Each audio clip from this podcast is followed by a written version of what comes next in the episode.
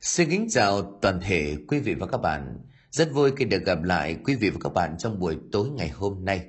Buổi tối ngày hôm nay chúng ta sẽ đến với câu chuyện Con trâu vàng của tác giả Thu Thảo. Thưa quý vị, ngay bây giờ hân hạnh mời quý vị và các bạn thưởng thức câu chuyện Con trâu vàng qua phần diễn đọc của Địch Soạn.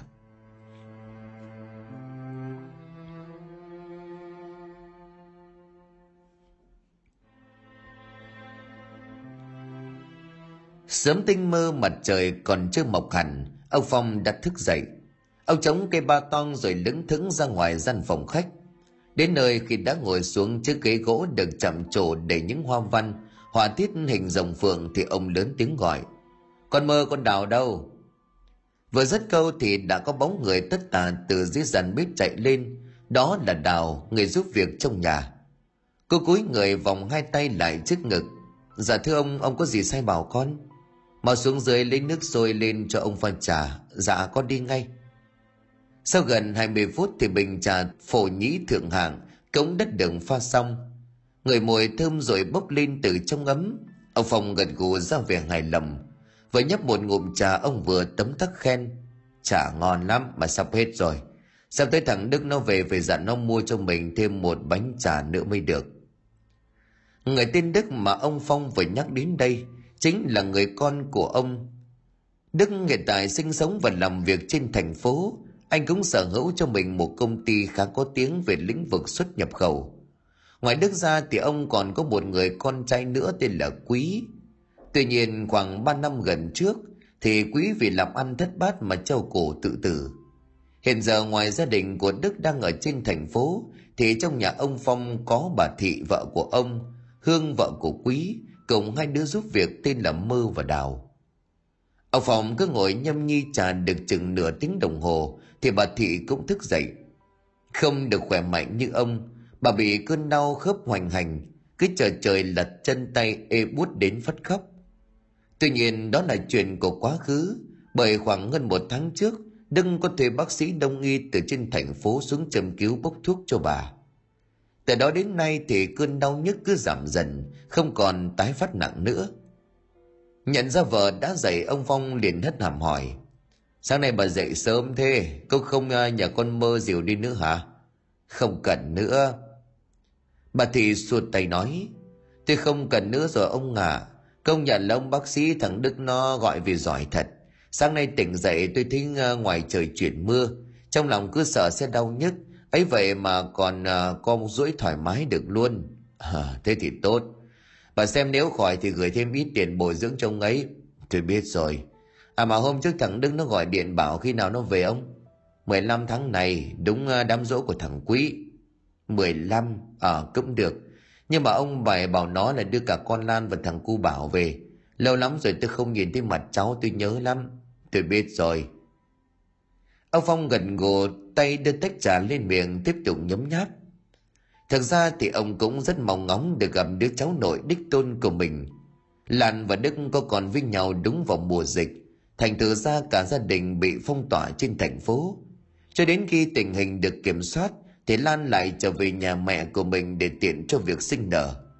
Tiếp theo là những lý do khách quan về công việc, cho nên tính đến hiện tại – Thằng cô Bảo đã hơn một tuổi mà vợ chồng ông Phong mới lên thăm thằng bé được đúng một lần vào khoảng hơn 6 tháng trước. Trở lại với hiện thực, lúc này từ gian nhà trong có thêm một bóng người nữa bước ra, không ai khác đó chính là Hương, người con dâu quá phụ. Nhận ra con dâu ông Phong liền đưa tay vẫy vẫy ra hiệu. Hương, lại đây bố nhờ tí việc. Hương gật gù chậm chậm bước tới, trên tay đang cầm cây son môi đang bôi dở. Hôm nay là đầu tháng, một lát nữa con đi ra chợ lo việc mua trái cây về đặt lên bàn thờ. Để cho con đào con mơ nó đi thì bố chả yên tâm. Chúng nó trông vậy thôi chứ ẩu tả lắm. Việc thờ cúng là việc quan trọng. Ông bà ta bảo là có thờ có thiêng có kiêng con lành mà. Dạ vâng, con biết rồi. Cơ thấy chất lượng trông đẹp mắt thì mua, tiền bạc về mẹ con gửi lại. Đừng có tiết kiệm như mọi khi nhé. Vâng, con biết rồi. Nói xong Hương quay trở lại phòng ngủ để lấy chiếc áo khoác lên rồi lấy xe ra chợ. Đợi cho con dâu đi khỏi bà Thị mới thì thầm. Này ông, chuyện con Hương ông tính thế nào? Cứ để nó ở như vậy hả? nghe vợ nhắc hai hàng lông mày của ông luân bỗng chốc nhíu lại ra vẻ đăm chiêu bởi đây không phải lần đầu tiên bản thân nghe bà nói về vấn đề này từ ngày con trai của ông mất đi hương vẫn ở trong nhà với tư cách con dâu, nhưng ông đã xem cô như một đứa con gái. Công chính vì lý do này hai ông bà muốn hương xuất giá thêm lần nữa. Do đây mới chỉ là ý nghĩ, cho nên cả hai chưa nói cho cô biết. Ông phong lúc này trầm ngâm nói, tôi muốn con bé nó đi cưới chồng khác lắm, nhưng mà bây giờ biết lấy ai? Con người chứ có phải bó rau miếng thịt đâu mà muốn giao là giao. Cây này ông cứ để cho tôi tôi chỉ cần ông đồng ý thôi. Nói vậy tức là bà đã có chuẩn bị. Ông có nhớ bà tưởng vợ của ông chuẩn ở trên chợ huyện không? Thì sao? Ông ấy có đứa con trai cũng đã qua một đời vợ. Thằng này nghe đâu làm luật sư giỏi giang lắm. Nhưng mà không may à, vớ phải con vợ lăng loàn. Thành thử là đứt cánh giữa đảng. Hôm trước tôi có dịp lên trên đó chơi. Ngồi nói chuyện với bà tường thì bà ấy bảo là cũng đang tìm một đứa con dâu nhà ấy cũng thuộc dạng đàng hoàng nhưng mà tôi nhớ là họ làm gì có đứa con trai nào. Có đấy chắc là ông quên thôi. Ờ à, cũng có khi. Thế nhưng mà không biết con hương nó có chịu cái thằng ấy không? Không chịu thì cũng phải chịu. Gì thì gì chứ mình đâu thì nào nuôi nó mãi. Không sợ người ngoài dị nghị hả? Với lại ông có tính đến chuyện sau này khi mình già yếu mất đi của cải trong nhà lại phải chia làm hai. Tôi cũng đánh tiếng với bố mẹ đẻ con hương. Họ cũng bằng lòng cho nó đi thêm bước nữa lại còn cảm ơn tôi rối rít vì mình nghĩ cho con gái của họ. Ngay đến đây thì ông phong gật gù. Bà nói cũng phải. Thôi đợi một lát nữa con hương nó đi chợ về. Rồi bà lựa lời nói với nhó. Nếu mà nó đồng ý thì để tôi làm một chuyến sang nhà ông chuẩn. Ông cứ để đó cho tôi. Nói là làm ngay khi hương vừa về đến nơi thì bà thị đã cất tiếng gọi. Hương vào đây mẹ hỏi tí chuyện. Vâng ạ cầm giỏ sách đừng đầy trái cây hương đáp lại, mẹ đợi con một chút để con đem mấy thứ trái cây đi rửa rồi bỏ lên bàn thờ trước đã. Không cần đâu, cứ để đó cho tụi con mơ con đào nó làm. Mẹ vào đây mẹ có chuyện quan trọng muốn nói. À vâng ạ, con vào ngay. Hương gật đầu đặt giỏ trái cây xuống bàn ngồi phía đối diện. Bà thị rót nước bắt đầu câu chuyện của mình. Hương này, tính ra mày ở đây được mấy năm rồi nhỉ? Dạ gần 5 năm rồi ạ. à? Từ ngày mày về đây thì mẹ vui lắm. Cứ hy vọng đủ thứ chuyện hết. Nhưng mà không ngờ bão rông nó lại kéo tới. Thằng quý nó đoàn mệnh mất sớm. 15 tháng này cũng là cây dỗ mãn tang của nó. Sắp tới thì con cũng sẽ không phải chịu tăng chồng nữa. Dạ cái này con biết mà. Hương gật gù ánh mắt nhìn về bàn thờ, nơi đặt di ảnh của người chồng quá cố. Con vẫn còn thương chồng con lắm. Không được bà thị ngay lập tức cắt ngang lời của con dâu. Thương là thương thế nào, người cũng đã mất. Sắp có việc con cần làm là đi tìm cho mình một hạnh phúc mới. Bà nhận ra hàm ý trong câu nói của bà thị hương ấp úng. Con con không lấy chồng đến đâu mẹ. Nếu bố mẹ không muốn con ở đây, thì con sẽ về nhà với bố mẹ mình. Trời đất, sao con nghĩ cạn vậy chứ? Mẹ cũng đã bàn chuyện này với bố mẹ mày rồi chuyến này cho mày đi bước nữa để tìm hạnh phúc cho mày đấy. Không, con không lấy chồng nữa đâu. Nếu mẹ đã nói vậy thì con xin phép. Đến lúc đám tang chồng con xong thì con sẽ rời đi. Nói dứt câu hương bước về phòng với một cặp mắt đỏ hoe, trông theo bóng dáng của con dâu bà thị liền cảm giảm. Cái con này ăn trúng thứ gì mà ngu dốt không biết. Đúng lúc đó thì có tiếng động vang lên làm cho bà thị giật mình. Không mất quá nhiều thời gian để bà nhận ra âm thanh vừa rồi phát ra từ cái đèn dầu trên bàn thờ. Không hiểu nó bị gì mà phần nắp chụp lại bong ra, rơi xuống sàn vỡ tan. Nhìn đống đổ vỡ rồi lại nhìn lên, ánh mắt của bà thị ngưng lại ở cái bức tượng con trâu mạ vàng được đặt ngay chính giữa.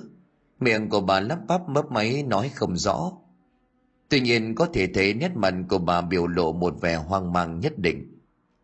Đêm này do ảnh hưởng của đợt áp thấp nhiệt đới nên trời đổ cơn mưa to. Mưa kéo dài từ tận xế chiều, đến hiện tại đã hơn 9 giờ tối mà tiếng mưa vẫn ảo ạt không ngớt. Ông Phong ngồi trên bộ bàn ghế gỗ, vừa uống trà vừa mở tờ báo tiền phong ra đọc.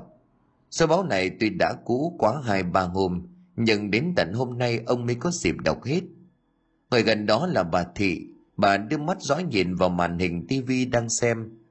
Con mơ thì ngồi ở phía dưới vừa bóp chân cho bà chủ vừa bình phẩm theo tình tiết của bộ phim. Hai người còn lại trong nhà là Hương và Đào thì đang loay hoay dưới bếp nấu nồi chè đậu đen với gừng. Vừa khuấy đường Đào vừa tấm tắc khen. Chị Hương giỏi quá, trời lạnh như vậy ăn chén chả đậu sen với gừng ấm nóng thì còn gì bằng. Em ước em giỏi được một phần mười của chị thôi. Ôi dào ơi, đừng có khen vậy chỉ phòng mũi mà chết. Mấy cái này có gì phức tạp đâu. Em chỉ có lên mạng tìm hiểu là biết ngay. Hạn chế xem mấy cái video tào lao để dành thời gian thêm những thứ có ích hoặc là hỏi thêm kiến thức. Đào liền gãi đầu, thôi tha cho em. Bảo em lau nhà quét dọn còn được, chưa nhắc tiếng học hành thì em xin thua. Hưng bật cười với cái suy nghĩ của đối phương. Đúng lúc này từ phía sau có một giọng nói vọng tới. Hương! Có chút giật mình Hương quay ra nhưng lạ là cô không thấy ai đứng sau lưng của mình. Chị Hương, chị nhìn đấy. Đào này, hình như vừa rồi có người gọi tên chị phải không? Đâu có đâu, em có nghe gì đâu. Lạ vậy, rõ ràng chị nghe thế mà. Tiếng kêu không quá lớn nhưng cũng không nhỏ đến mức không nghe được. Hay là ông bà chủ gọi chị? Chả biết mà có khi thế thật. Thôi em trông hộ nồi chè cho chị để chị lên nhà xem thử. Vâng, chị cứ đi đi. Nói xong Hương lại cười tập dề đeo chiếc bụng của mình rồi lững thững bước lên trên nhà. Đến nơi nhìn thấy bà Thị cô liền hỏi Mẹ mới gọi con hả? Đâu có. Ô hay, thế lạ nhỉ? Nghe tiếng của con dâu ông Phong lúc này hạ tờ báo xuống rồi cất giọng Hương hả? Lại để bố hỏi tí chuyện. Vâng, sao đi bố? Bố cứ nói đi. Người con còn chưa tắm rửa ngồi lên bộ ghế gỗ, không có tiện lắm. Ôi dào ơi cứ ngồi đi. Mà ở đây bao năm rồi mà còn ngại mấy cái chuyện này hả? Con mau lên. Dạ vâng ạ. À. Khương gáy đầu chầm chầm tiến tới ngồi xuống chiếc ghế đối diện bố chồng. Ông Phong rót thêm hai tách trà đặt xuống bàn.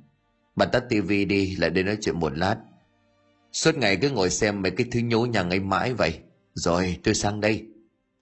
Vừa nói, bà thì vừa lấy cái điều khiển bấm tắt màn hình tivi xong rồi bà ngồi xuống bên cạnh chồng. Nhận ra có điều gì đó khăng khác Hương thì thầm hỏi. Bố mẹ có chuyện gì vậy? Còn chuyện gì nữa thì làm bà cứ để yên xem nào. Ông Phong cắt lời của vợ ánh mắt có chút khó chịu. Cái miệng thì cứ ton tót lên vậy. Giờ ông quay sang Hương. Con này, sáng nay con chắc cũng đã nghe mẹ con nói về cái chuyện tương lai rồi phải không? Sắp tới con... Không. Con tưởng con đã nói với mẹ rồi mà. Nhưng không sao đâu, giờ con cũng xin nói lại một lần nữa là con không muốn lấy ai cả. Còn nữa sau đám dỗ mãn tăng anh quý, con xin phép về lại nhà bố mẹ con, sống ở bên đó. Lâu lâu con rảnh con sẽ sang thăm bố mẹ. Trông thấy ánh mắt quả quyết của con dâu ông Phong liền thở dài. Còn tính thế thì bố cũng không cản. Thế nhưng mà bố chỉ muốn con biết, bố mẹ cũng chỉ muốn tốt cho con. Con ở cái nhà này bao nhiêu năm nay thì biết đấy, không ai ghét bỏ hay muốn đuổi con đi đâu. Chỉ là con à, thấy ở một mình bố mẹ không có đành lòng. Con cảm ơn bố mẹ đang nghĩ cho con. Con có thế nào cũng không quên cái ơn này. Hương à, mẹ... Bà thị toan định nói điều gì Hương đứng phát dậy chỉ tay xuống bếp. thưa chết, cái nồi chè ở dưới bếp con đang nấu, con phải xuống trông kèo nó cháy mất. Có gì mình nói chuyện sau nhé bố mẹ. Nói xong Hương cứ như vậy rời đi, bà thị liền khất khẽ. Cái con cứng đầu này, ông thấy chưa? Nó có xem lời nói của tôi với ông có tí trọng lượng nào không? Người ta muốn tốt cho còn không chịu, chắc nó tính nhắm tới cái của cải nhà này đi ông. Nhận ra vợ đã nói lỡ lời cộng thêm sự xuất hiện của con mơ đang ngồi gần, cho nên ông Phong vội cắt ngang lời của vợ. Bà chị ăn nói linh tinh thôi, mấy đứa nhỏ nghe được thì nó cười cho. Tôi tôi chỉ nói đùa thôi mà. Còn nữa, cái chuyện con Hương nếu mà nó quyết định như vậy thì bà đừng làm mai mối gì cả. Nó cũng lớn rồi, mình không xen vào được đâu. Tôi biết rồi, tôi không bao giờ nói chuyện này với nó nữa đâu. Nói làm gì để dứt thêm bực vào người. Câu trò chuyện đến đây là chấm dứt. Mọi người lại quay trở về với công việc riêng của mình. Nói về Hương sau khi rời khỏi gian phòng khách cô không xuống bếp mà bỏ thẳng về phòng ngủ của mình. Và đến nơi Hương khóa chặt kính cửa lại mí môi khóc thầm. Thật ra ngoài việc không muốn lấy chồng khác, Hương cũng chẳng quan tâm tới tiền bạc hay của cải nhà họ Phạm này. Ý định về lại nhà mẹ đẻ cũng đã có từ lâu trong đầu. Nhưng do còn sợ lời đàm tiếu của thiên hạ, cho nên Hương không dám nói. Giờ đây bà Thị đã mở lời như vậy, cô cũng không còn lý do phải cảm thấy áy náy. Những giọt nước mắt hiện tại của hương là do sự ấm bức trong lòng vì bị nghi ngờ, là ham mê của cải của nhà chồng khóc được một lúc hương thấm mệt, trời che xe lạnh cho nên cô cứ nằm trên giường ngủ thiếp đi lúc nào không hay. Trong cơn mơ màng hương cứ có cảm giác dường như có ai đó mở cửa phòng của mình. Cái bóng người cứ đứng trên đầu giường đưa mắt nhìn cô. Hương cũng rất muốn thức dậy để xem thử đó là ai nhưng không thể. Sáng hôm sau, hương bị đánh thức bởi những tiếng rên la đau đớn. Nhào cặp mắt đang còn mớ ngủ nhìn lên tường. Trên đồng hồ hiển thị đang là 6 giờ sáng. Đau quá, đau chết tôi rồi. Tiếng rên la lần này rõ hơn và tất nhiên hương nhận ra đây là giọng của mẹ chồng. Thế là cô không chần chừ vội leo xuống giường, rồi bước nhanh về phía phòng đối diện. Đến nơi hương trông thấy bà thị đang nằm nhăn nhó trên giường. Ông phong và hai đứa giúp việc đang đứng xung quanh. Người thì lấy thuốc, người thì xoa bóp, khớp tay, khớp chân cho bà. Bố, mẹ sao vậy hả bố? Hương à mau lấy điện thoại gọi cho bác sĩ đi. Mẹ con lại tái phát bệnh đau khớp. Vâng ạ. à phải mất đến hơn 3 giờ đồng hồ sau thì ông tuấn vì bác sĩ lần trước đã điều trị cho bà thị xuất hiện vừa đến nơi ông đã vội giải thích đường từ thành phố xuống đây hơi xa nên là mọi người thông cảm bà thị đâu mau đưa vào tư khám vâng mời thầy theo chân của ông Phong, bác sĩ Tuấn bước vào phòng ngủ. Lúc này cơn đau cộng với hai viên thuốc an thần khiến cho bà Thị nằm vật ra giường. Hai mắt nhắm nghiền trong cơn mê man. Bà chỉ ú ớ nói gì đó trong miệng không rõ. Bác sĩ Tuấn lấy ống nghe trong túi áo bắt đầu thăm khám. Ngoài ra ông còn đo nhịp tim, huyết áp và nhấn thử vào chỗ cướp trên tay để kiểm tra. Thêm một lần nữa thì ông mới đứng dậy làm dấu để cho mọi người ra ngoài nói chuyện đến phòng khách ông phong lo lắng hỏi thưa bác sĩ tình hình vợ tôi thế nào trước khi trả lời tôi muốn hỏi xem bà ấy bị tái phát cơn đau bao lâu với lại thuốc men tôi kê cho uống bình thường chứ có ngưng hôm nào không dạ không đâu nhưng mà làm thế nào được chứ thuốc bác sĩ cho ngay lắm với lại đây là lần đầu tiên tôi thấy bà ấy đau đớn như vậy đêm qua còn đi đứng bình thường, cười nói với mấy đứa giúp việc cơ mà Thế thì lạ quá. Tôi vừa khám xong thấy nhịp tim huyết áp của bà ấy bình thường. Trên các mối nối ở khớp cũng không sợ thấy những vết sưng như lần trước. Sao lại vậy chứ? Bạn ấy bà ấy bảo mình bị đau khớp mà còn đấm thùm thùm vào đuôi của mình nữa. Cái này đây là trường hợp lần đầu tiên tôi gặp phải. Nên nếu được thì tôi nghĩ ông nên sắp xếp đưa bà lên bệnh viện trên thành phố. Tại đây chúng tôi có những trang thiết bị hiện đại có thể giúp phát hiện bệnh tốt hơn việc thăm khám thông thường. Trời đất, nghiêm trọng vậy sao? Được rồi, bác sĩ cứ nói để tôi lo liệu. Nói đến đây thì bác sĩ Tuấn còn mở túi cho ông Phong thêm mấy gói thuốc bổ nhỏ nhỏ rồi bảo chúng có công dụng giúp ăn thần ổn định giấc ngủ. Nếu bà Thị cảm thấy đau thì cứ sử dụng nó. Dặn dò xong thì ông rời đi. Về phần của mình nghe bác sĩ thông báo tình hình thì ông Phong lo lắng. Ông bảo con mơ con đảo và Hương chuẩn bị mướn xe đưa vợ lên bệnh viện thành phố. Thế nhưng sau những thứ mà được lo liệu, thì bất ngờ bà Thị từ trong phòng lững thững bước ra. Ông định đi đâu mà ăn mặc chỉnh tề thế? Ông Phong ngạc nhiên trống mắt lên miệng lắp bắp. Bà, bà đi được rồi hả? Tôi đang chuẩn bị đưa bà lên thành phố nhập viện. Không cần đâu, tôi không sao nữa rồi. Cái gì? Bà định đùa tôi hả? Sao lại không sao? Bà có biết là bà vừa làm mọi người lo lắng không? Mau vào phòng thay quần áo đi, xe sắp đến rồi. Tôi bảo không sao là không sao, ông đừng có nhiều chuyện. Mà nếu có xe tới càng tốt, tôi đỡ phải gọi riêng. Bây giờ tôi phải đi có tí việc. Bà liền quay sang gần đó rồi cất tiếng gọi, con mơ. Bà lấy túi sách rồi đi với bà. Nghe bà chủ gọi tên của mình mơ cũng ngơ ngác, nhưng rồi nó cũng nhanh chóng làm theo.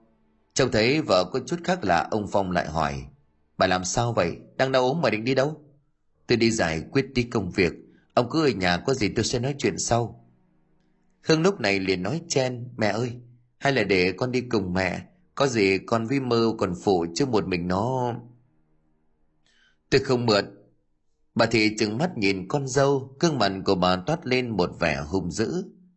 Đông lúc này tiếng còi xe ô tô ngoài đường vọng vào, bà thì đừng con mơ đưa tay dìu đi, bỏ lại những cả mắt ngơ ngác của ông Phong Hương và cả con đào. Ngồi lên xe xong bà Thị đưa một mẩu giấy nhỏ cho người tài xế rồi ra lệnh. Anh chạy tới địa chỉ này, nhanh nhất có thể cho tôi. Bao nhiêu tiền năm không thành vấn đề. Đọc xong địa chỉ được ghi trong mảnh giấy, người tài xế gật đầu, bắt đầu khởi động xe rồi lao vút đi. Ngồi bên cạnh bà Thị con mưa lúc này cũng hoang mang, nó thì thầm. Bà chủ, mình đang đi đâu vậy bà? Lại tới phiên mày nhiều chuyện hả? Không phải việc của mày, lo bóp chân cho bà đi. Dạ, con làm liền. Sau gần nửa giờ đồng hồ thì chiếc xe ô tô cũng ngừng lại. Người tài xế quay ra sau cất tiếng gọi. Tới rồi tiền xe của bà hết 150 ngàn. Cậu cứ ở yên đây đợi tôi. Xong việc tôi trở ra tôi sẽ đưa cho cậu 500. Nghe đến đây biết vớ vài mối ngon cho nên người tài xế liền gật đầu còn hối hả chạy xuống mở cửa cho bà thị bước ra. Nơi bà đến là một căn nhà nhỏ nằm lọt thỏm bên cạnh một cái hồ nước lớn. Mở bước ra toàn định đi theo thì bà thị lại gắt. Mày đứng ngoài này được rồi, cần gì ta sẽ gọi, đừng có mình nhiều chuyện bước vào ngay chưa, tao chặt chân đấy. Tất nhiên là lời nói của bà là một thứ hết sức đáng sợ với mơ, nên cô không dám làm trái. Mơ gật đầu chỉ vào trong ghế sau của chiếc xe. Dạ con biết rồi, con sẽ ngồi đây đợi bà. Lầm đứa giúp việc một cái và thị đưa chân bước thật nhanh vào trong căn nhà kia. Nếu để ý kỹ, tuy bước chân của bà nhanh nhạy, nhưng nó có phần siêu vẹo, lại có chút run rẩy. Đứng trước cửa nhà bà đưa tay gõ bồm một tiếng miệng gọi lớn. Thầy Mười, thầy Mười. Cánh cửa nhà được mở ra khá nhanh chóng, đợi cho bà thị lách người trên vào thì đóng sầm cửa lại. Bên trong một tông màu đen đỏ cùng với một bàn thờ nghi ngút khói hương đầm vào mắt khiến nhất thời bà thị chưa quen. Phải mất một lúc sau bà mới trông thấy bóng người đang ngồi dưới nền nhà. Không chần chừ bà Nguyên quỳ thụp xuống chắp tay. Thầy Mười, thầy làm ơn cứu con. Nó phản, nó phản rồi thầy ơi. Trong người kia cũng không lấy gì làm ngạc nhiên. Đó là một ông lão tầm ngoài 70. Cơ thể của ông ta gầy còm, khoác một chiếc áo thầy tu màu vàng nghệ để lộ ra một bên ngực trần. Còn người vừa mở cửa cho bà Thị là một cậu thanh niên chừng 20. Cậu ta ăn mặc trang phục giống hệt của ông lão kia. Bà Thị lết đến gần ánh mắt đầy sự cầu khẩn. Thầy ơi, cứu con con đau quá thầy hả? Ông lão chưa nói gì ngước mắt nhìn cậu thanh niên. Chỉ một cái hất hàm ra hiệu, cậu ta đã đem tới để trước mặt của bà Thị một chậu nước. Kèm với một chiếc đèn dầu và mấy cây kim nhọn Tiếp đến đồng lão ngồi xích lại gần bà thị hơn, dùng tay hơ kim trên ngọn lửa đèn dầu, rồi châm thẳng vào đầu gối của bà. Từ trong vết kim, không phải máu mà là một thứ nước đen ngòm, hồi tành ứa ra nhỏ lộp đột xuống chậu nước.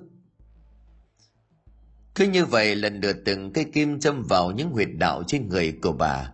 Châm đến đâu bà thị không những không thích đau mà còn thấy rất thoải mái. Quá trình này diễn ra trong khoảng một giờ đồng hồ thì tất cả ngừng lại.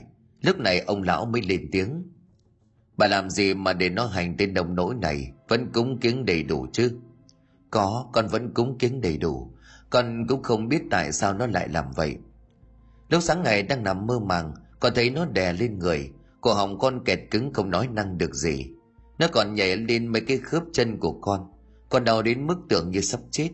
Từ lúc bắt đầu nhờ thầy làm phép tới bây giờ hơn 3 năm, đây là lần đầu tiên nó làm vậy với con đó thầy. Cái mốc thời gian 3 năm mà bà Thị vừa nhắc tới như thể là một cuộn phim tua ngực, từ từ hiện ra trong trí nhớ của bà. Lúc ấy thì gia đình của bà trải có một cơn biến cố. Đức làm ăn thất bại, bị mấy nhà đầu tư đòi rút vốn, còn quý thì thê thảm hơn, bị kẻ lừa đảo chiếm đoạt gần như mọi thứ, Hai vợ chồng của ông Phong giàu dĩ, giờ làm có bán cảnh cơ ngơi cũng không đủ cứu vãn sự nghiệp của hai con trai. Đứng trên bờ vực phá sản bà thị vô tình nghe được có một ông thầy Pháp mới từ Thái Lan về.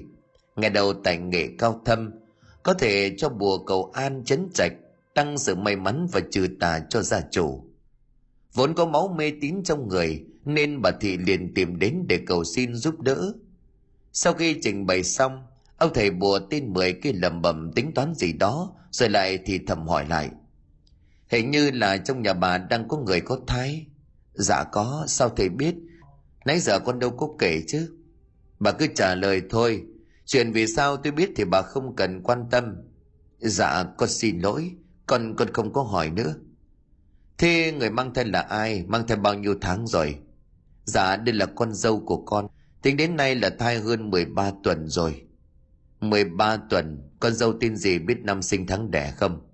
Dạ mà thì nhau mày lầm bầm gì đó trong miệng rồi đáp.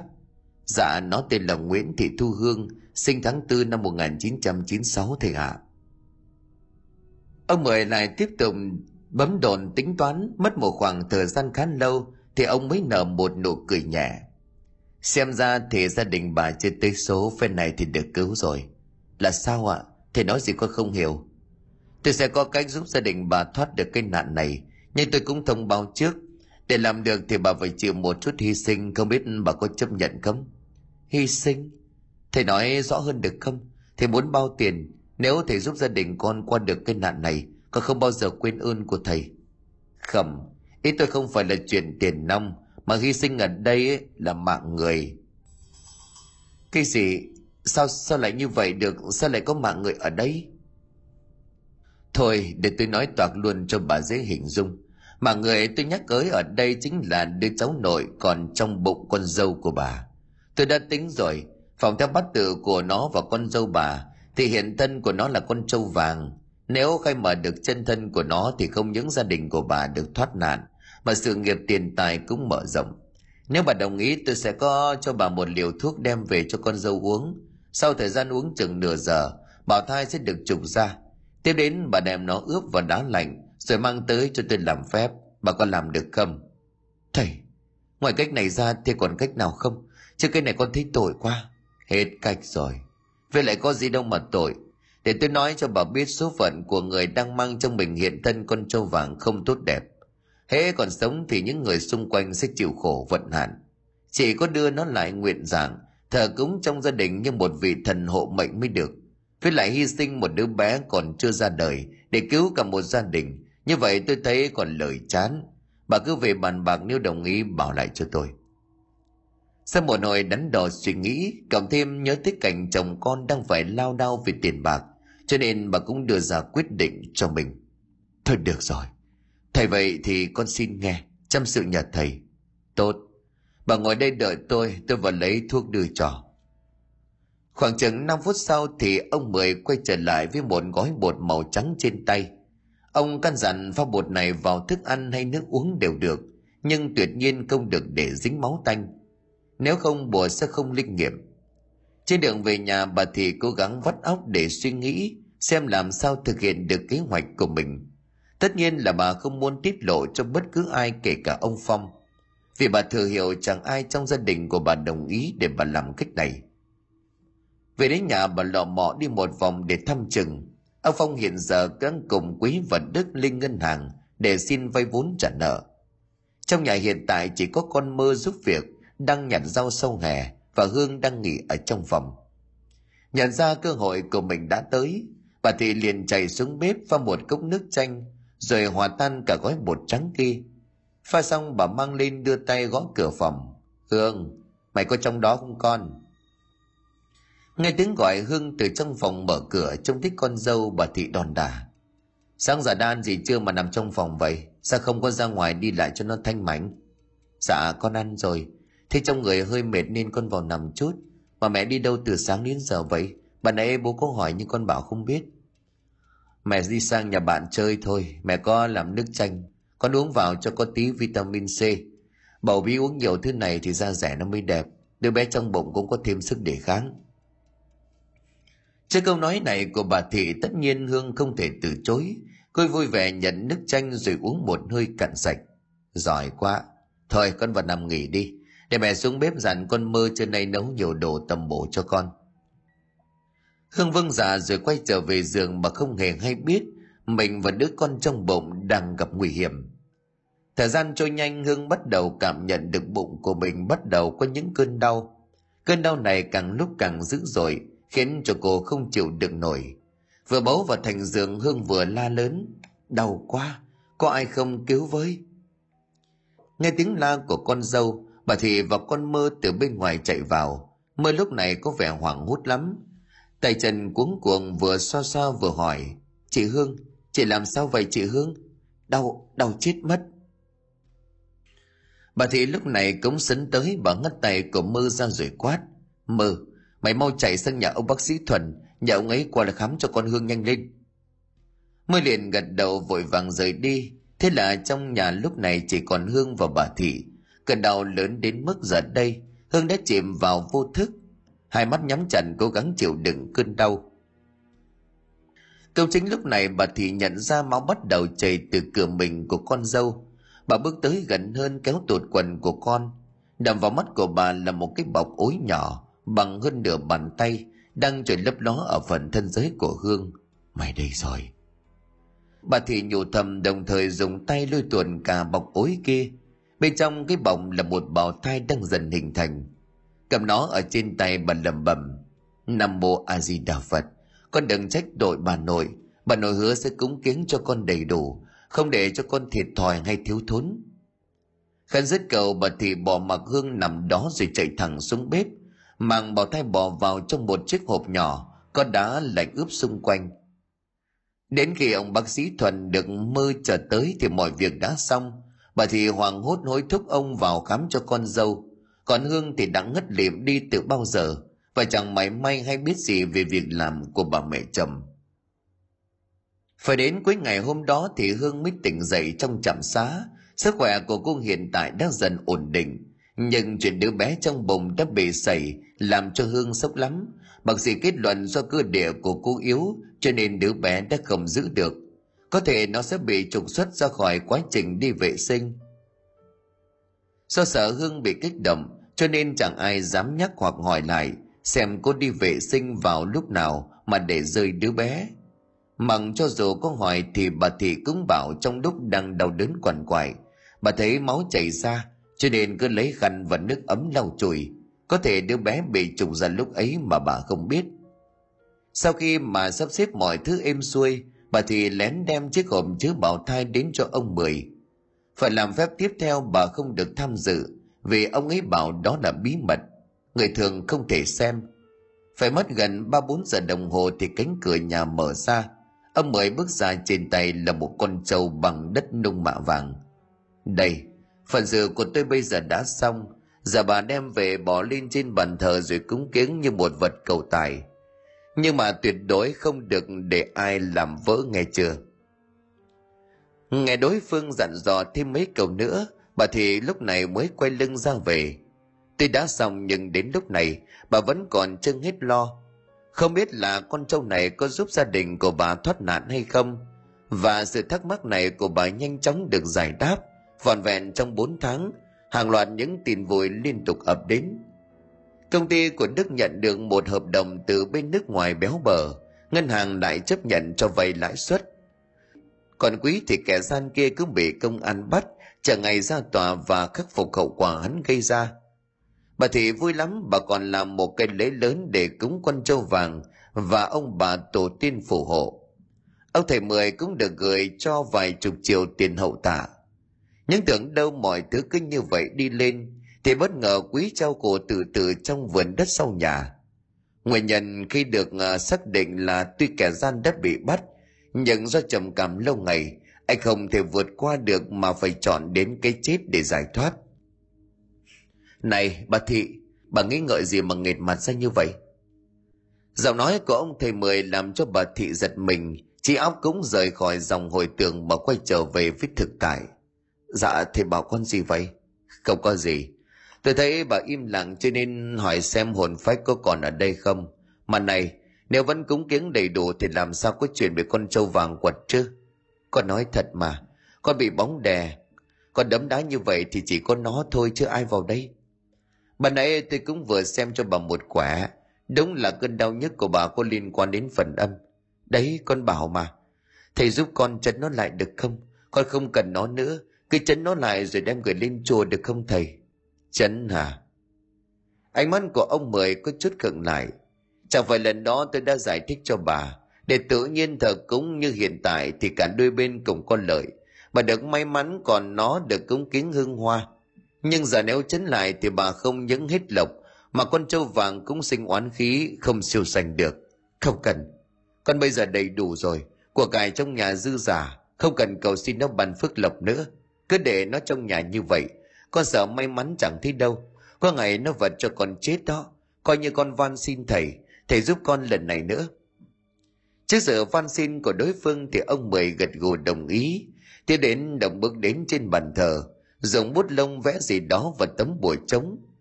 Vẽ xong ông đặt nó trước mặt của bà Thị rồi nói. Bà đem lớp bùa này về quấn quanh bụng con trâu, đem gửi lên chùa ngay chỗ nào thì gửi. Sau khi làm xong thì tắm rửa, xông mình bằng nước lá thảo dược để tẩy uế hết những vận xui. Dạ vâng. Bà Thị cúi đầu rối rít cảm ơn rồi quay lưng trở đi. Trông thấy bà chủ mơ vội vàng xuống xe, đưa tay dìu bà đi. Vừa dìu cô vừa tò mò. Bà chủ, bà đỡ đau chưa? Ai ở trong đó vậy bà? Ông ấy chết được chứng đau khớp luôn à? Giỏi vậy. Mày lại nhiều chuyện rồi, lo về đi. Ờ, dạ. Còn nữa, mày mà cứ bép xếp kể chuyện tao đi tới đây thì coi chừng tao đây nghe rõ chưa? Coi, con biết rồi. Về đến nhà bà Thị ngay lập tức nhận được một ánh mắt dò xét của ông Phong. Bà đi đâu mà nãy giờ mới về, điện thoại còn không gọi được. Không có gì, tôi đi giải quyết chút công việc. Ông làm gì mà cứ ẩm mỹ đến như vậy nhất cả đâu.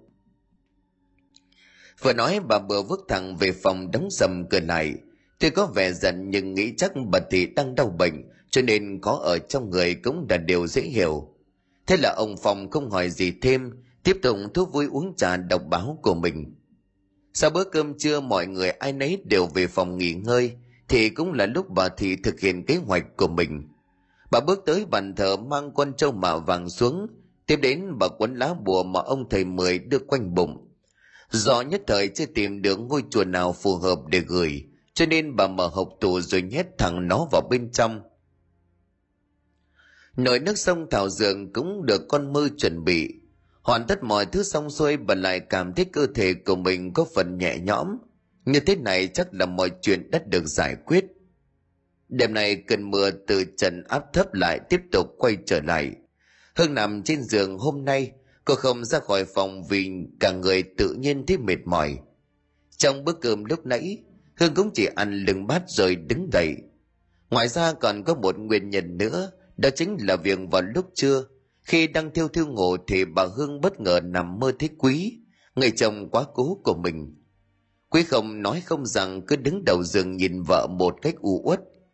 Hình ảnh Quý rõ ràng đến nỗi, bây giờ cô cứ nhớ như in vẻ ngoài của anh.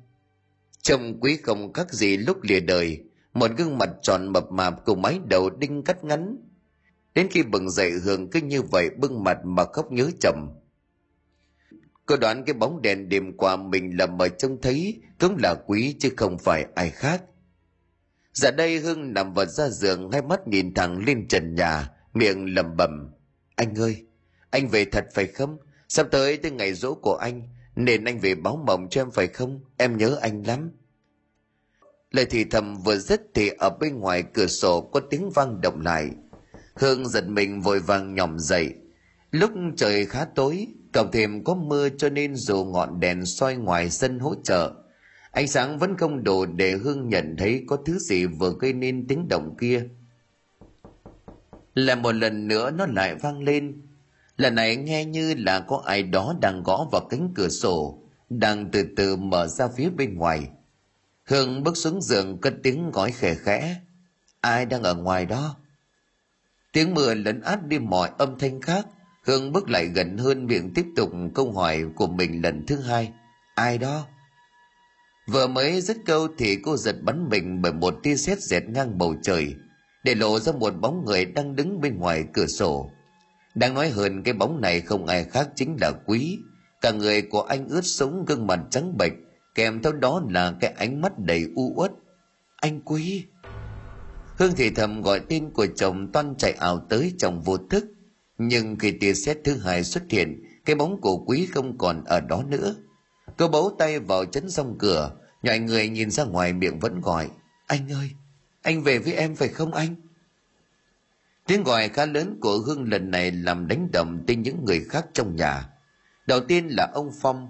Ông có tới trước cửa phòng con dâu vừa gõ cửa vừa hỏi. Hương, có nói gì đấy, có chuyện gì hả?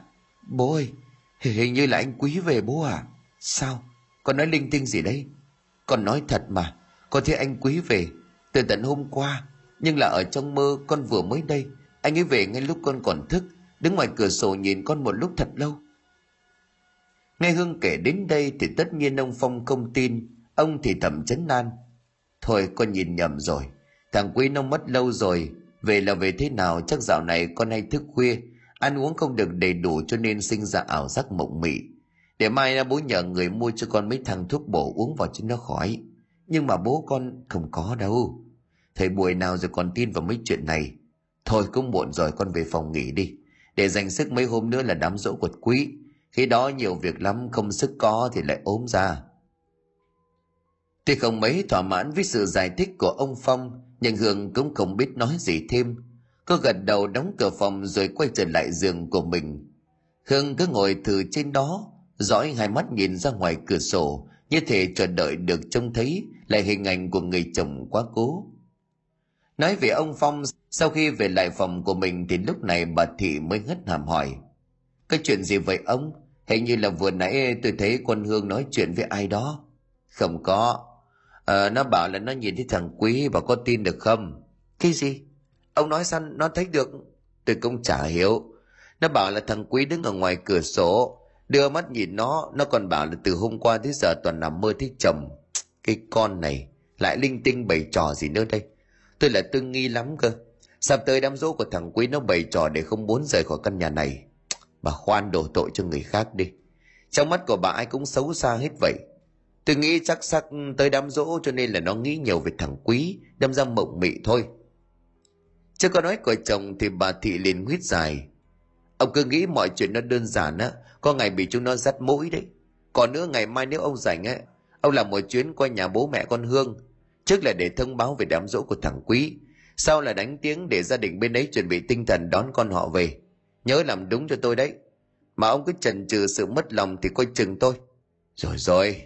À mà này, lúc nãy tôi thắp hương hình như là không thấy con trâu vàng phong thủy mà bà trưng ở trên bàn thờ. Bà mang đi đâu rồi?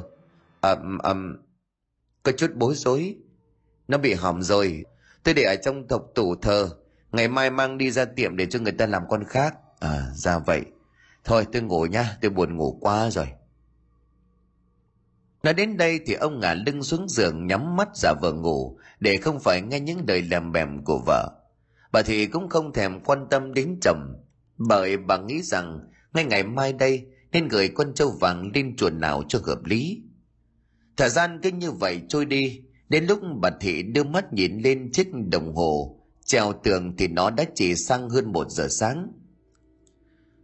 Vẫn chưa có cảm giác buồn ngủ cộng thêm cơn khát đang cồn cào trong cuống hầm thì bà mới nhỏm dậy, lò mờ mở cửa phòng xuống bếp. Đi được nửa đường lúc băng qua phòng của Hương thì bà Thị có chút giật mình bởi bên tai của bà nghe văng vẳng hình như có tiếng người nói chuyện bên trong. Đang nói hơn đây là chính tiếng của đàn ông. Có chút tò mò bà bước lại gần, ghé sát lại để nghe ngóng. Đúng là có tiếng của đàn ông thật bần đầm bầm.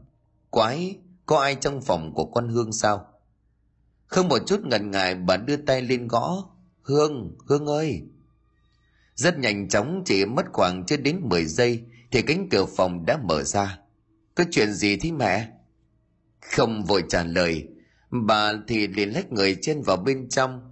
Bà còn bật hẳn cái công tắc đèn lên, ánh sáng tràn ngầm khắp căn phòng. Nhưng sau khi đảo mắt một vòng bà lại không trông thấy ai ngoài Hương cả. Sao thế mẹ, mẹ tìm gì vậy? À, không có gì đâu. Hệ như là vừa rồi mẹ nghe thấy có tiếng nói chuyện nên mới vào xem thử thôi. Làm gì có ai đâu, chắc mẹ nghe nhầm.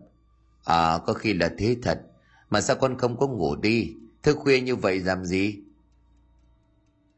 Con không có ngủ được, chắc là do ngủ chưa hơi nhiều. Thế còn mẹ sao mẹ còn thức? Mẹ khát nước, xuống bếp uống nước tí đi mà.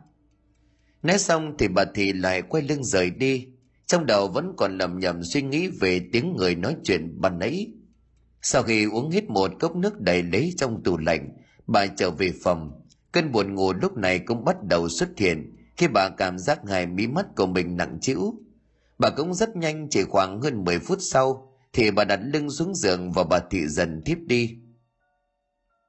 Giấc ngủ không kéo dài được bao lâu thì bà thị bởi đánh thức, bởi tiếng động ở bên tai. Qua cặp mắt còn đang ngáy ngủ, bà thị lờ mờ nhận ra hình như có một cái bóng đang đè lên người của mình. Chưa dừng lại ở đó, âm thanh bồm bộp kia đường phát ra từ tiếng bàn tay của cái bóng đấm vào phần đầu gối của bà.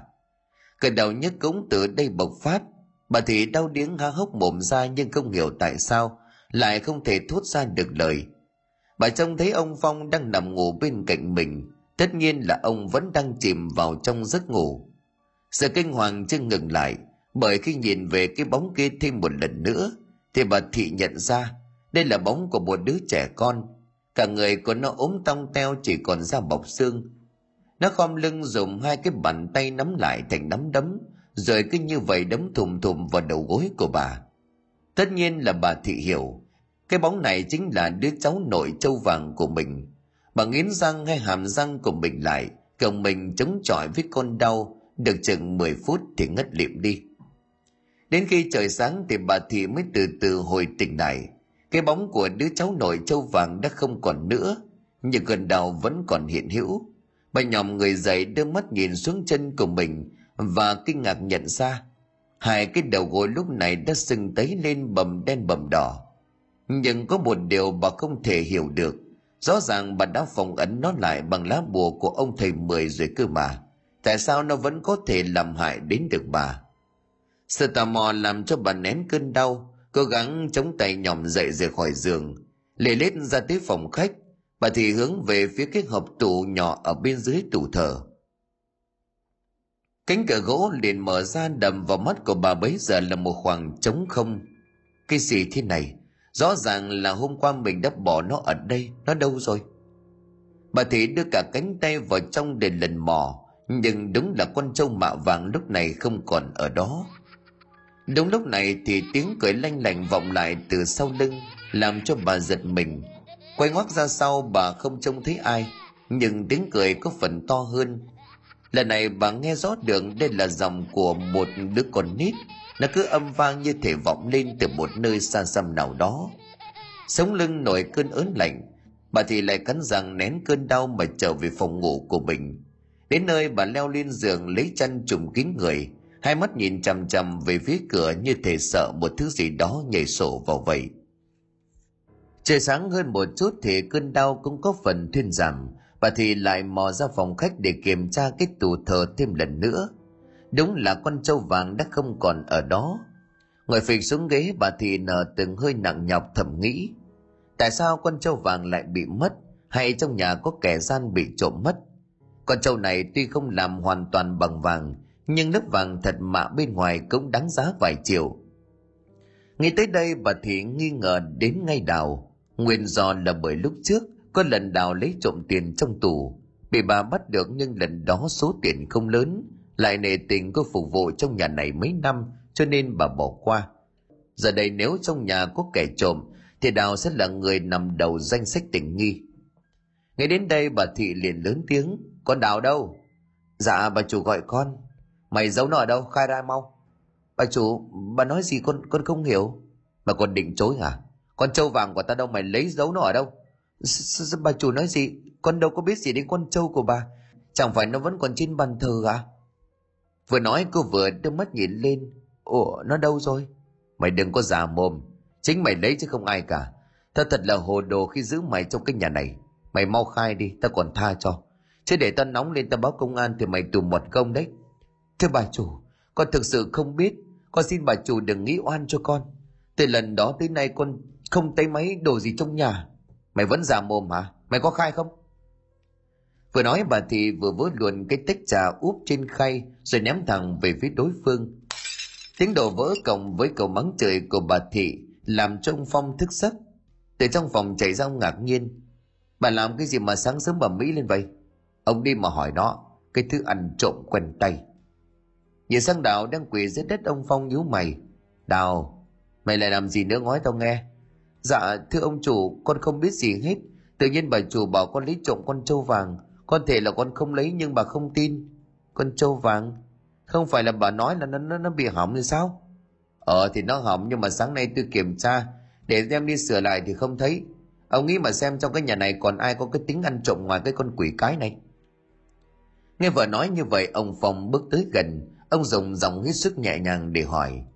Đào này mày nghe ông hỏi mà có lấy con trâu của bà không? Nếu mà lỡ chót dài thì cứ mang trả. Cái món ấy chỉ là vàng giả thôi có đáng bao nhiêu. Với lại nếu túng thiếu thì nói ông sẽ giúp đỡ. Con lại ông, con cắn rơm cắn cỏ con lại ông. Con xin thề đồng nếu con có lấy con trâu của bà, thì cả đời sẽ bị trời đánh chết. Con thề con không lấy thật mà. Trước sự quả quyết của đào ông phong thì thầm, thôi, cũng muộn rồi.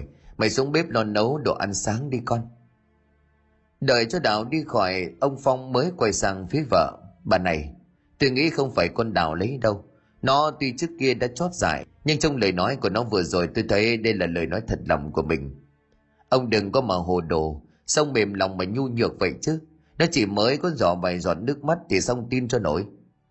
Chuyện cũng có gì to tát đâu. Hôm trước bà trả bảo con trâu đó không có đáng bao tiền, với lại nó đã hỏng. Cứ lấy tiền làm con khác là được rồi ông thì biết gì chứ? Nó có phải là con trâu bình thường đâu. Thế nào là con trâu gì? Câu hỏi bất ngờ của chồng làm cho bà thị khựng lại. Nhận ra mình có chút nói hớ, bà liền ấp úng.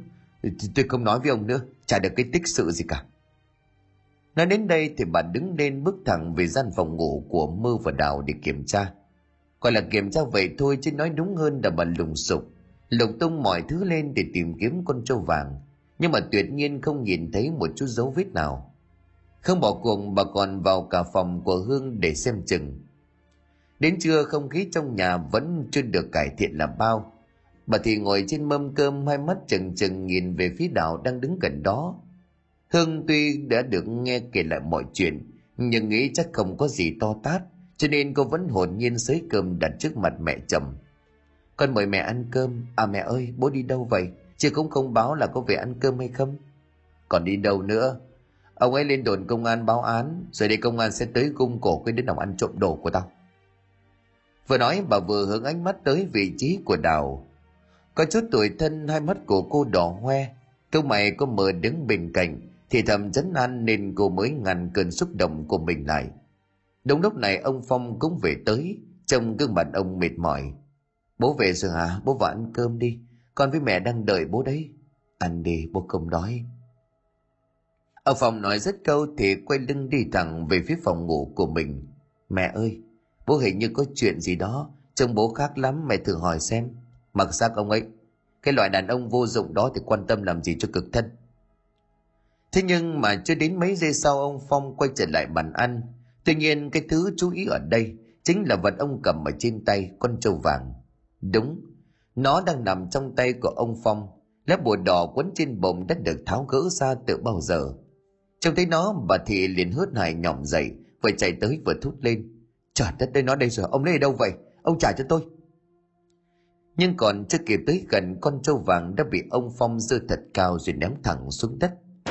Cú va đậm làm cho nó vỡ tan, để lộ ra bên trong là một cái túi vải màu nhỏ đỏ bầm. Ông bị điên à? ông làm gì thế? Cái này tôi phải hỏi bà mới đúng. Bà thị à tôi biết cả rồi. Tôi biết cái việc bẩn thỉu ghê tởm của bà rồi. Ông nói cái gì vậy? Tôi tôi chả hiểu cái gì cả. Bà im đi. Tôi biết hết. Ông thầy mười đã nói cả rồi. Tại sao bà lại làm ra cái chuyện động trời với hả? Bà có biết? Ông phong khựng lại khi thoáng chồng thấy hương đang ngồi trên bàn ăn. Cô chắc vẫn chưa hiểu chuyện gì cho nên đưa cặp mắt ngơ ngác nhìn sang. Ông phong bước tới gần hơn rồi bất chợt quỳ xuống. Hương con thả lỗi cho bố. Con hãy thả lỗi cho bố. Bố không bảo vệ được hai mẹ con con. Ơ, bố bố nói gì vậy à ông phong vẫn quỳ dưới nền nhà. Ánh mắt của ông nhìn về phía bà thị với một thái độ căm phẫn. Ông bắt đầu kể lại. Thì ra không chỉ có mình hương nằm mơ và trông thấy vong hồn của quý hiện về, mà ông phong thậm chí thích con trai của mình với tần suất nhiều hơn ban đầu ông cho rằng chỉ là những giấc mơ bình thường do dạo gần đây hay nghĩ về con trai. Nhưng đến khi nói chuyện với hương về việc cô trông thấy quý, thì ông mới tin đây không phải là sự trùng hợp ngẫu nhiên. Nghĩ có điểm gì đó cho nên trước khi về phòng, ông ra bàn thờ thắp hương cho con trai. Nếu có gì muốn nói thì hãy báo mộng và nói rõ cho ông biết. Đến đêm thiêu thiêu ngủ, ông thấy quý hiện về thật.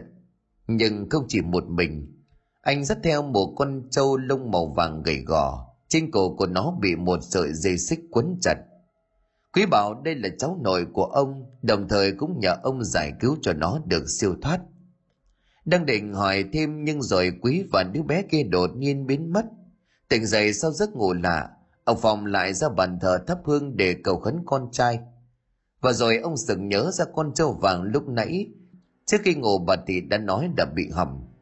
Liên kết với giấc mơ của mình, ông bắt đầu lò mò tìm kiếm. Sau một hồi lục lọi, ông đã phát hiện ra được đặt trong hộp tủ. Nhìn ngắm qua một lượt, không thấy vết nứt này bong chốc gì ông lầm bầm. Quái lạ, nó vẫn bình thường thế này mà sao bà ấy lại bảo là bị hỏng chứ? Để ý đến lá bùa quấn xung quanh bụng con trâu ông lại thì thầm. Hình như trước giờ làm gì có lá bùa này. Sự tò mò dâng cao cộng thêm có cái gì đó mách bảo. Ông Phong quyết định đem quân châu về phòng ngủ dưới gầm giường để mai đi tìm hiểu xem rốt cuộc là có chuyện gì. Ông tiện tay gỡ luôn lá bùa đặt sang kế bên. Đến sáng khi nhận ra vợ mình đã có những biểu hiện thái quá về việc con trâu bị mất, ông tranh thủ lúc bà đang nằm nghỉ trong buồng, gọi con mơ lại để hỏi chuyện. Và chỉ sau vài câu hỏi chặn đầu, mơ đã không thể giấu được. Nghe đứa giúp việc kể nơi bà đến, ông Phong quyết định đến đó hỏi cho một chuyến giải nhẽ. Được sự chỉ đường qua lời kể của mơ và người lái xe lần trước, ông Phong cuối cùng cũng tìm tới được nhà thầy Mười. Lại một lần nữa bắt thóp được đối phương sợ dính dáng đến chính quyền cho nên ông hăm dọa sẽ báo công an đến kiểm tra cái am thờ này. Thế là ông Mười đành tiết lộ mọi việc. Ngay đến đầu ông Phong xúc tới đó, trên tay ông thậm chí còn lạnh toát bởi không tin những gì bà Thị đã làm. Kể đến đây thì Hương ha hấp mồm cô đứng dậy run rẩy nhìn bà Thị. Mẹ, nhưng gì bố nói là thật vậy không? Bà Thị vẫn im lặng mặt cúi gằm xuống đất. Mẹ, sao mẹ không trả lời? Mẹ nói đi, có đúng là mẹ hại hai mẹ con con không? Bà Thị lúc này cười gằn bằng ngẩng mặt lên. Đúng, tao làm đấy thì sao? Mày nghĩ tao vui lắm hả? Tao cũng vì cái nhà này vì chồng con vì cả mày. Giờ mày lại quay quay sang trách tao. Bà điên rồi. Ông Phong cắt ngang lời của vợ. Bà có biết cái việc làm của bà nó mất nhân tính tính nhường nào không? Đó là cháu nội của bà đấy bà điên rồi. Tôi điên. Tôi điên nên tôi mới cứu cái nhà này. Tôi cứu ông, cứu thằng Đức thằng Quý. Nếu không có tôi, giờ đây tất cả những người đã ra ngoài ăn đường ăn xin cả rồi. Trời đất ơi! Ông Phong ngã quỵ ra trên nền đất, ánh mắt bất lực ông thều thào. Bà lầm rồi bà thị à? Bà có biết tại sao thằng Quý nó tự tử không? Không phải vì chuyện tiền bạc đâu. Nó trầm cảm vì nhận ra được cách làm thắng tận lương tâm của bà nhưng nó lại không thể tố cáo chính mẹ đẻ của mình nữa lâu dần tâm lý của nó bất ổn rồi tự tìm đến cái chết lúc nãy ông mười đã gọi hồn nó về kể hết cho tôi nghe rồi bà ác lắm bà không chỉ giết cháu bà mà còn giết cả con của bà nữa đấy những gì mà ông phòng nói với hương như thể xét đánh trực diện vào người vậy cô khóc nức nở đổ vật xuống nền nhà mà gào khóc trời ơi Chắc vì quá sốc cho nên cô xỉu đi ngay sau đó. Còn bà thì thì bà lúc này như sừng nhớ ra điều gì, vội vàng tiếp tục nhặt nhạnh những mảnh vỡ của con trâu vàng, vừa nhặt bà vừa lầm bầm. Mày, mày không thoát được, mày không thoát được, mày không được làm hại tao. Nhưng khi mà nhặt còn chưa hết những mảnh vỡ, thì cơ thể của bà co giật, ngã ngựa về đằng sau bất tỉnh nhân sự.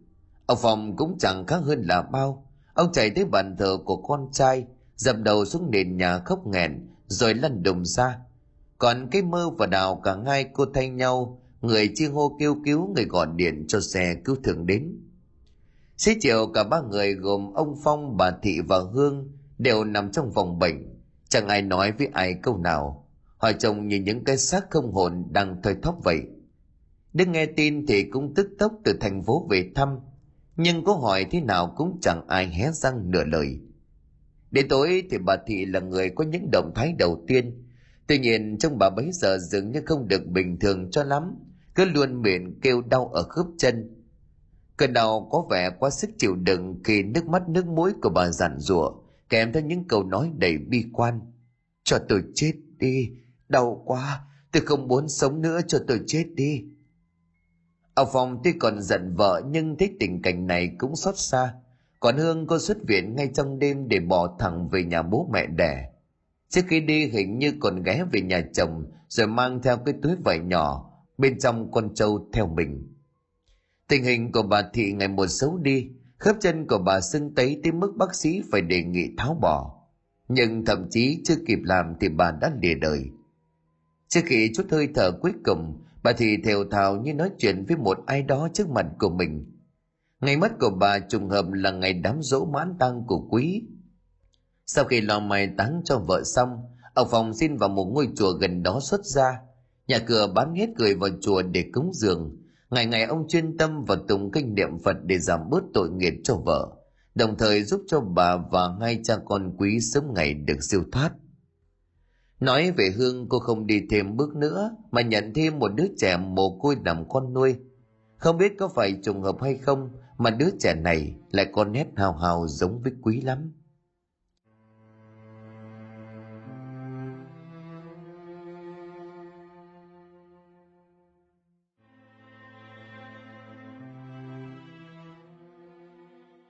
Xin cảm ơn quý khán thính giả đã chú ý đón nghe. Xin kính chào tạm biệt quý vị và xin hẹn gặp lại quý vị và các bạn trong những